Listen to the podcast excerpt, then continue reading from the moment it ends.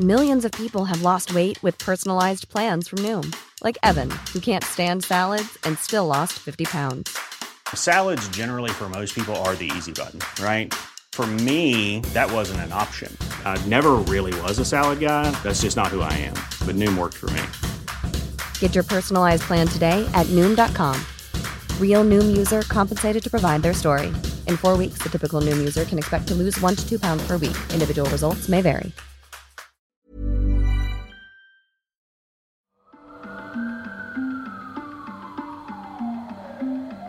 Para sa mga mahihilig makinig ng mga true crime stories and mysteries, subscribe to Takip Silim True Crime and Mysteries. Narrated by me, Jupiter Torres and Wilmore Loponyo. Takip Silim True Crime and Mysteries. Subscribe now.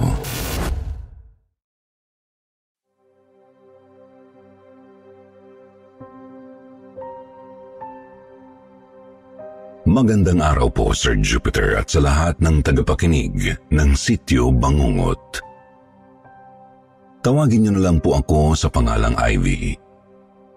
Math teacher po ako dito sa Thailand for 10 years na.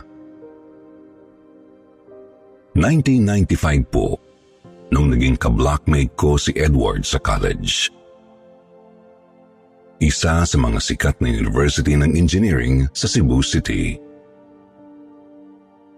Naging close po kaming magkaka-blockmates. Dahil doon, umamin po sa amin si Edward na meron daw siyang crush. Pinilit namin siyang paaminin kung sino ito. Hanggang sa sinabi na nga niyang, ako raw ang crush niya. First year college pa po kami noon kaya wala lang po sa akin yun nung una. Hanggang sa umabot na kami ng fifth year, ay sinasabi niyang ako pa rin daw ang kanyang crush. Lagi po kaming tinutukso ng aming mga barkada dahil doon. Di ko po itinatanggi na na-develop na rin ang feelings ko sa kanya kasi matalino siya. Tinamaan na rin po ako. Nanligaw siya sa akin noong third year kami pero sinabihan ko po siya na mag-usap na lang kami ulit tungkol doon kasi may mga back subjects pa ako. Hanggang sa naging professionals na po kami at may trabaho na. Nagte-text at nagchat-chat pa rin kami sa Friendster noon. Nung 28 years old na po kami taong 2006, Tinanong ko siya tungkol sa estado ng relasyon namin kasi pakiramdam ko ay may gusto pa rin siya sa akin. Nakikita kong nagpo-post siya ng mga sweet nothings sa wall ko sa Friendster. Ang ina-expect ko po na isasagot niya sa akin noon ay di pa ito ang tamang panahon. Pero ang sinabi niya po sa akin ay ikinalungkot ko talaga. Sabi niya po, That was just history, written in the wind. You deserve someone better. Sobra po akong nasaktan sa sinabi niyang yun. Pero dahil naging abala ako sa buhay ko at sa aking pangingibang bansa kaya nakarecover po ako agad sa broken heart na yun. Nawala na po ang Friendster at pumalit ang Facebook. Hindi ko po siya inad at ganun din siya sa akin. Di na po ako umasa sa kanya na mapansin ako. Para sa akin, closure na po ang nangyari sa amin noong 2006. July 26, 2017, alas 5 ng hapon. Uwian na galing school. Kumain po ako ng hapunan at bigla ko pong naramdaman na lumamig ang paligid. Sobrang lamig po. Nakakapanindig balahibo ang ginaw na yun. Hindi po talaga pangkaraniwan dito sa Pattaya, Thailand kasi sobrang init po dito ng panahong yun at wala pong aircon ang kwarto na inuupahan ko. Pinatay ko ang electric fan kasi sobrang lamig ng ibinubuga nitong hangin na lalong nagpakilabot sa akin.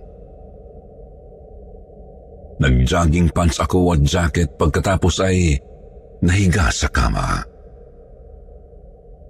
Kinumusta ko ang aking pamilya sa Pilipinas kasi pag ganitong iba ang pakiramdam ko, iniisip kong may problema sa bahay. Pero mabuti na lang at walang problema ang pamilya ko. Nakahiga lang ako at hindi ako makatulog dahil sobrang giniginaw talaga ako. Hanggang mapansin kong alas 9 na ng gabi. Sa kakascroll ko sa Facebook, nakita ko ang post ng kaibigan namin. Barkada talaga siya ni Edward na naging kaibigan ko na rin. Nanlambot ako dahil gulat na gulat ako nang mabasa ko ang post niyang R.I.P. Edward. Doon ko na naramdamang wala na ang malamig na hangin na nagpapakilabot sa akin. Alam kong si Edward yun, kaya sinabihan ko siya na magpatuloy na siya sa kanyang paroroonan. Sinabi ko rin na hindi ako galit sa kanya. Sinabi ko rin na nasaktan ako sa sinabi niya sa akin noon. Pero wala na yun sa akin. Ang tagal na kasi noon. Nagpasalamat din ako sa kanya dahil totoo siya sa nararamdaman niya para sa akin. Mula noon, pinagpapamisa ko ang kanyang kaarawan at kamatayan nalaman ko na cancer ang kanyang ikinamatay. September 8, 2021 na naginip ako na naglalaro ng hide and seek pero kakaiba ito kumpara sa totoong laro. Hindi po parte ng bahay ang pinagtataguan kundi mismong buong bahay namimili raw ako ng bahay na pagtataguan. Pumasok ako sa isang bahay at pinagkakantsawan pa ako ng mga barkada ni Edward. Sa panaginip ko ay tinanong ko si Edward, sabi ko, gusto mo pa rin ako? Di ba wala na yan matagal na? Ngumiti po siya sa akin at nagising ako na ang gaan-gaan ng pakiramdam ko. Hinalungkat ko ang wall ng Facebook account niya kinaumagahan at nakita ko po ang mga comments ng isang picture niya na posted noong 2009 kung saan ay minimension ang pangalan ko ng mga barkada niya.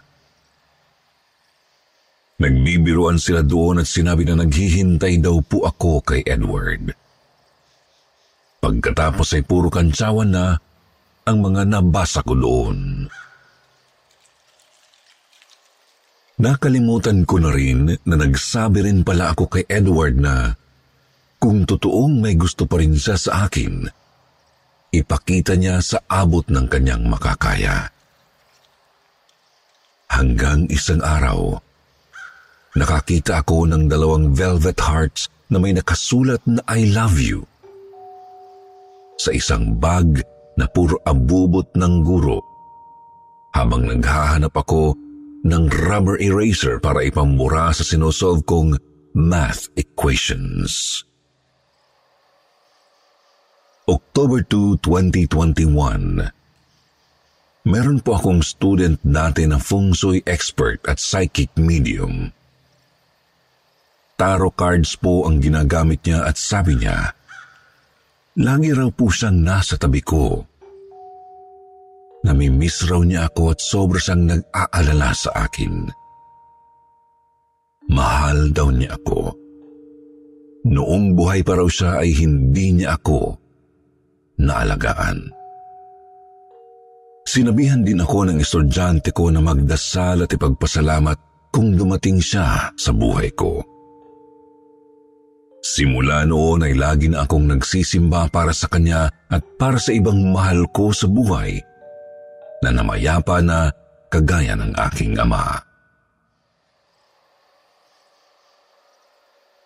July 2022 Magte-take ako ng licensure exam for teachers or LET.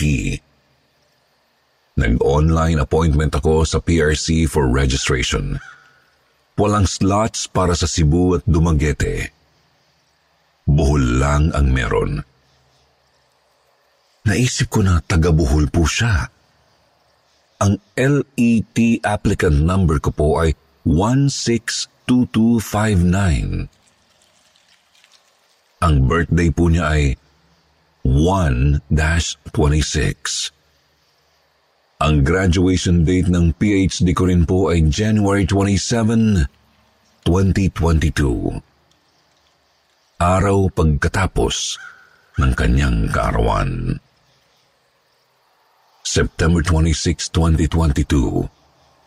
Pumunta ako ng Bangkok para mag-take ng board exam. Nag-online booking po ako sa booking.com. Nagulat ako nang pag-fill out ko sa booking.com ay nag-autofill yung pangalan niya. Di ko alam kung bakit nagkaganon.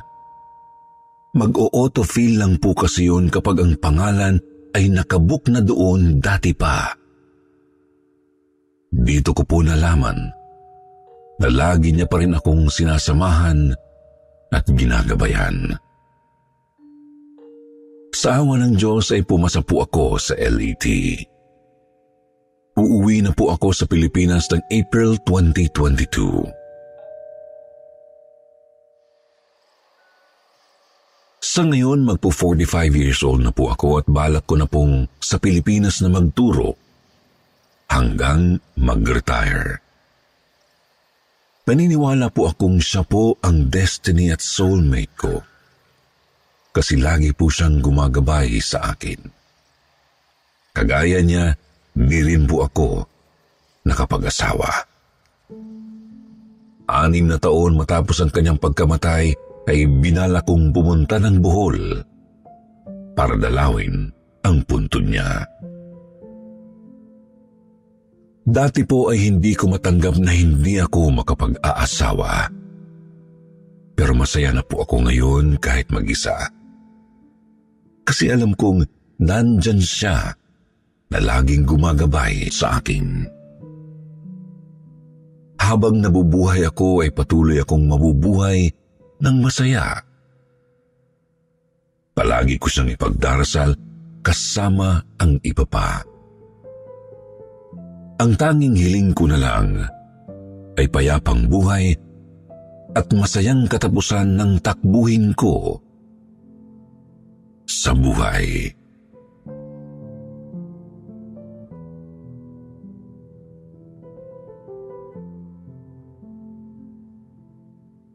Sumpa ng Nunal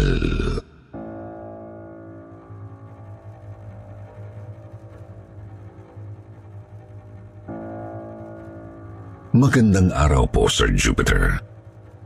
Ako po si Maribeth, taga Quezon City. Hindi ko po alam kung mayroong naniniwala sa kasabihan na kapag ikaw raw ay may nunal na malapit sa mata kung saan daan ito ng luha, palagi ka raw iiyak. Ako kasi gusto ko itong paniwalaan lalo na nung huling beses akong nakaramdam na magmahal.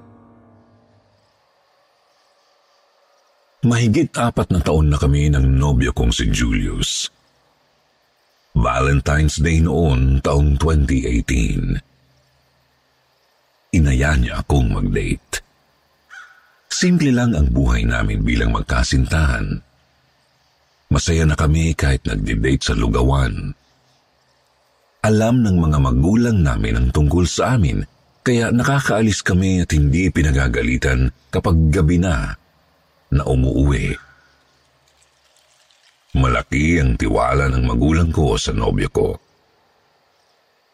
Mabilis din nilang tinanggap si Julius dahil bago siya dumating sa buhay ko, nandoon na ako sa puntong ayaw ko nang makipagrelasyon. Nakadalawang boyfriend na po ako at lahat sila ay namatay. Yung una, aksidente. Yung pangalawa, namatay dahil sa karamdaman. Nagkatroma na ako. May nakapagsabi kasi sa akin na dahil daw yun sa nunal ko sa may tuluan ng luha. Hindi raw talaga ako magiging masaya. Ang tagal ng ligaw ni Julius sa akin. Gusto ko siya pero natatakot akong kagaya ng mga nauna ay mawala rin siya sa akin. Ilang beses ko siyang pinagtabuyan dahil sa mga naging karanasan ko. Pero sabi niya, nagkataon lang yun at hindi raw yun mangyayari sa amin. Pinalakas niya ang loob ko hanggang sa maniwala na rin akong baka nga hindi na yun maulit pa. Mahigit apat na taon na kami at nawala na sa isip ko ang mga masasakit kong nakaraan. Pinalitan niyo ni Julius ng masasaya naming alaala. Hanggang sa isang araw, nag-propose siya sa akin sa mismong araw ng date namin noong February 14. Sobrang saya ko noon Say hello to a new era of mental health care. Cerebral is here to help you achieve your mental wellness goals with professional therapy and medication management support. 100% online. You'll experience the all new Cerebral Way an innovative approach to mental wellness designed around you. You'll get a personalized treatment plan from a therapist, prescriber, or both in a safe and judgment free space. Your cerebral therapist or prescriber will outline a customized plan with clear milestones along the way so you can get to feeling your best. With Cerebral, you're not alone in your mental health journey. We're here to empower you to live a fulfilling life. So take that first step towards a brighter future and sign up today at cerebral.com slash podcast and use code ACasts to get 15% off your first month. Offer only valid on monthly plans. Other exclusions may apply. Offer ends July 31st, 2024. See site for details. Hey, I'm Ryan Reynolds. Recently, I asked Mint Mobile's legal team if big wireless companies are allowed to raise prices due to inflation. They said yes. And then when I asked if raising prices technically violates those onerous two year contracts, they said, What the f are you talking about, you insane Hollywood ass? So to recap, we're cutting the price of Mint Unlimited from $30 a month to just $15 a month. Give it a try at mintmobile.com slash switch. $45 up front for three months plus taxes and fees. Promo rate for new customers for limited time. Unlimited more than 40 gigabytes per month. Slows. Full terms at mintmobile.com. Dahil sa wakas, bubuo na rin kami ng sariling pamilya. Mukhang tuluyan nang nawala ang parang sumpa ng nunal ko sa akin. Yun ang akala ko. Pero sa araw ng practice namin para sa kasal, ang tagal niyang dumating. Medyo kinakabahan na ako noon dahil hindi naman siya yung tao na hindi nagpaparamdam. Palagi siyang nagtitext sa akin para mag-update. Pero nung sandaling yun, wala akong natanggap na text o tawag mula sa kanya para sabihin na malilate siya o kung ano ang dahilan niya. Habang tumatagal ay sobra na akong kinakabahan. Doon na bumalik sa akin ang takot ko na baka mangyari na naman ang bangungot ko sa buhay. Kahit pigilan ko ang pag-iyak, ang luha ko ay hindi mapigil sa pagpatak. Pinapakalma na lang ako ng pamilya ko na naroon din sa simbahan para sa aming practice. Pero iba talaga ang kutob ko ng oras na yon. Pakiramdam ko talaga ay may masamang nangyari sa kanya. Lumabas ako noon ng simbahan para pakalmahin ko ang sarili.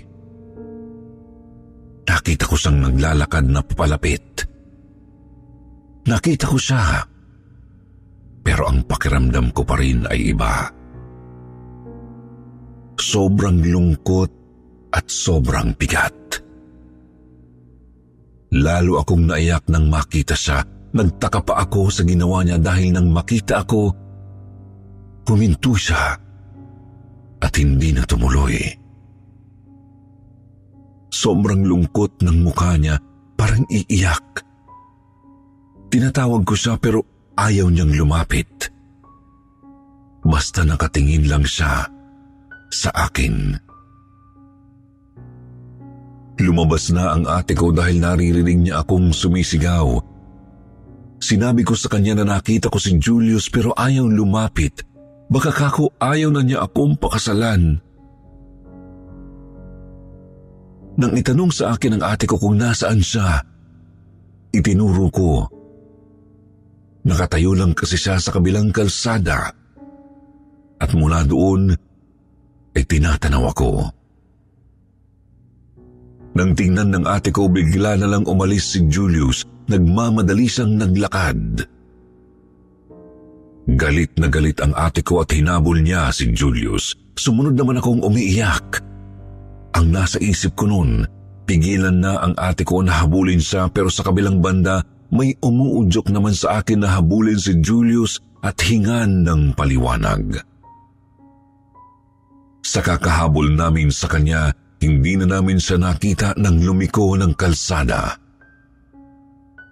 Hinawakan ko sa braso ang ate ko at sinabing imposible. Baka hindi yun si Julius dahil naisip kong nakamotor nga pala siya kaya bakit siya maglalakad? Sa bandang unahan, nakita namin ang kumpul ng tao na nag-uusyoso. May pagkamarites din ang ate ko kaya dali-dali siyang nakiusyoso. Sumunod na lang ako. Hinawi pa ng ate ko ang mga tao para makalapit sa kalsada. Tapos, bigla na lang umatras ang ate ko at hinatak akong palayo sa lugar. Tanong ako ng tanong kung bakit bigla na lang kaming aalis. Ano ba ang nakita niya? Gusto ko ring tingnan pero nagagalit na ang ate ko sa akin tapos maya-maya umiiyak na siya. Sinigawan niya ako at sinabihan na huwag ko raw titingnan dahil hindi ko kakayanin. Lalo akong nag-isip. Itinulak ko siya dali-daling pinuntahan ang pinagkakaguluhan ng mga tao. Gumuho ang mundo ko noon, Sir Jupiter.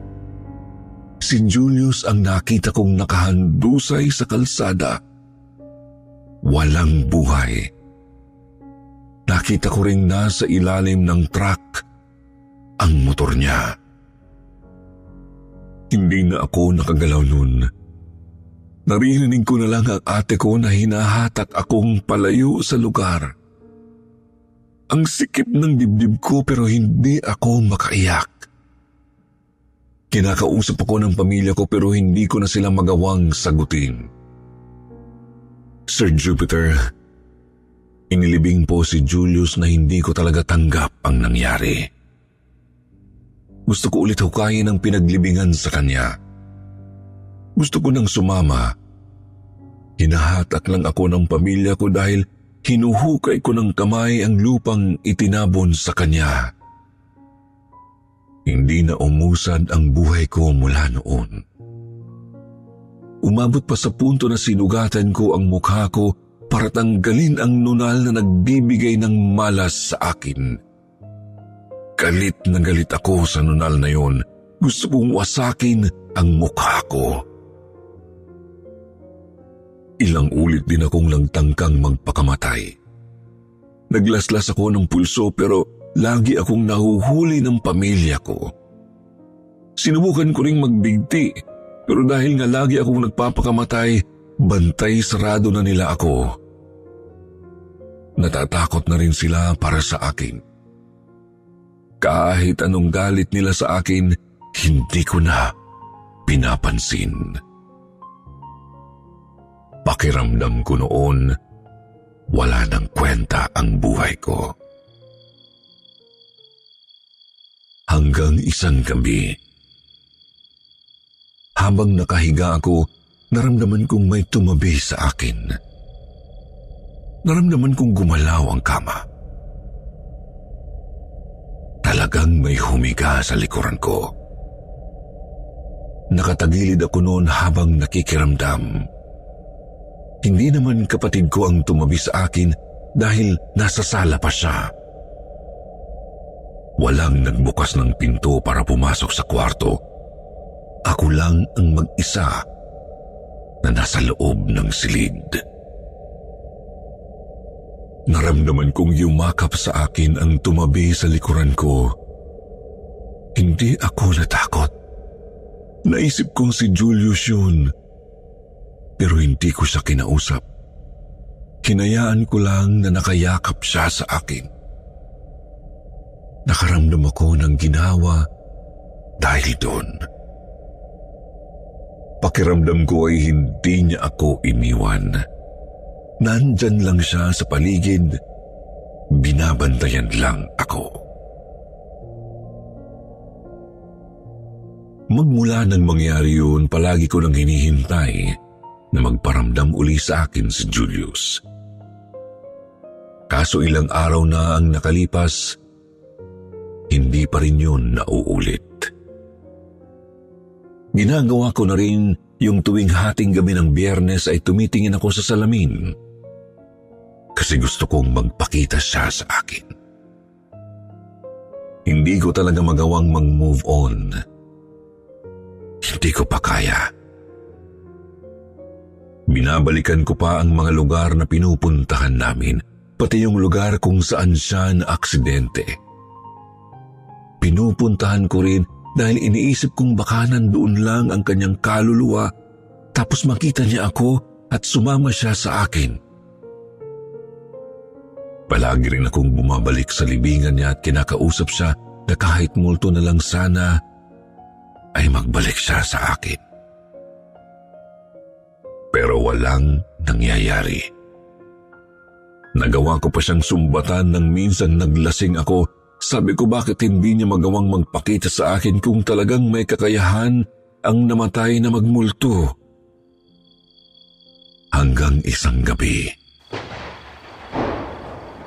Maulan noon. Mag-aalas tres na ng madaling araw nang magising ako para magbanyo. Nakarinig ako ng yabag sa sala na papunta sa kinaroroonan ko. Kalalabas ko lang ng kwarto noon. Tiningnan ko kung sino ang naglalakad. Wala akong nakitang tao, pero may basa sa simento. Kitang-kita ko dahil binuksan ko ang ilaw para tingnan kasi akala ko kapatid ko. Tiningnan ko pang mabuti dahil baka kako may tulo ang bubong namin. Pero ang tunog ng yabag ay sumasabay doon sa tubig na naiiwan sa simento. Parang bakas ng taong naglalakad na basa ang katawan. Ang bakas ng tubig ay huminto sa tapat ko kasabay ng pagtigil din ng yabag na aking naririnig. Tapos naramdaman kong may kamay na humaplos sa aking pisngi. Malamig ito at basa dahil nabasa ang pisngi ko. Hinaplos din niya ang naghilom kong sugat sa muka gawa ng pagtanggal ko sa nunal. Naging malaking peklat na kasi yun. Alam kong si Julius ang naramdaman ko ng sandaling yun dahil siya lang ang tanging boyfriend ko na pinagsabihan ng tungkol sa sumpa ng nunal ko. Naiyak ako. Kinausap ko siya at sinabihan na hindi ko pa kayang mag-move on. Hindi ko patanggap na wala na siya. Tapos naramdaman kong humangin ng malamig. Nagtaasan ang balahibo ko. Niyakap ako ng malamig na hangin na may kasabay na bulong. Sabi niya, hindi siya umalis. Hindi niya ako iniwan.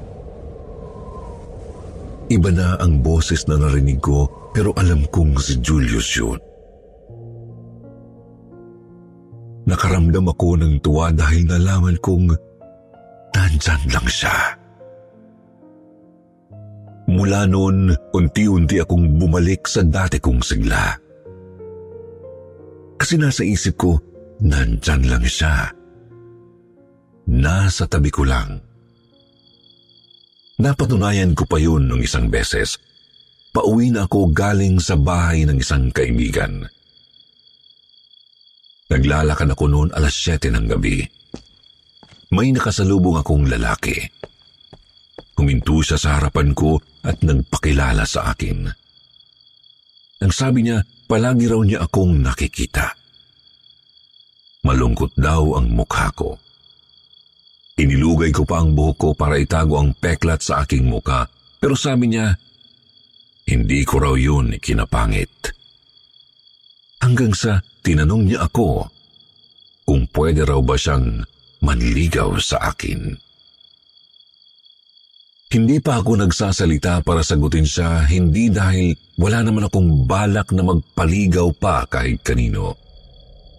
Pero bigla siyang namutla. Titig na titig siya sa likuran ko na parang may kinatatakutan. Tapos nanginginig siyang nagsalita sabi niya, nagjo-joke lang daw siya.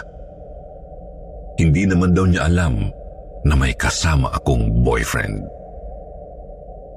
Dali-dali siyang kumaripas ng takbo palayo sa akin. Nilingon ko ang nakita niya pero wala naman akong nakita. Ako lang ang taong naglalakad sa kalsadang papasok sa amin ng oras na yon. Napangiti na lang ako dahil doon.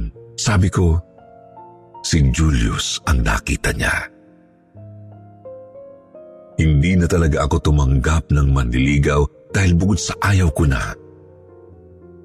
Natatakot akong baka may epekto pa ang sumpa ng nunal sa akin kahit tinanggal ko na yon.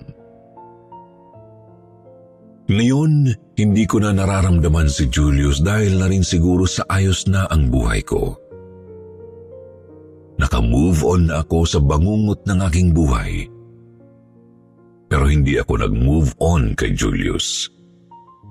Kahit hindi ko siya nakikita, alam kong nandyan lang siya sa aking tabi.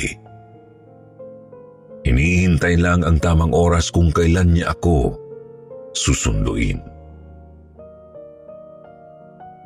Minsan iniisip ko, bakit ang tagal naman?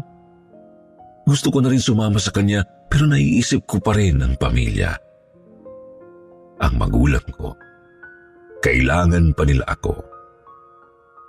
Ayokong maranasan nila ang sakit kapag nawala ako. Alam ko namang makapaghihintay siya sa araw na magkakasama na kami. Sir Jupiter, nakapagsulat po ako ngayon dahil hindi na ako nasasaktan habang sinasariwa ko ang mga nakaraan ko. Kaya ko nang harapin ang lahat. Nandun pa rin ang trauma ko, pero matatag na po ako ngayon. Marami pong salamat sa sityo Bangungot. Maraming salamat sa pagbasa ng kwento ko para magkaroon din ng pag-asang lumaban ang mga kagaya kong naniniwala sa sumpa ng kanilang buhay. Laban lang po tayo. Muli, maraming salamat.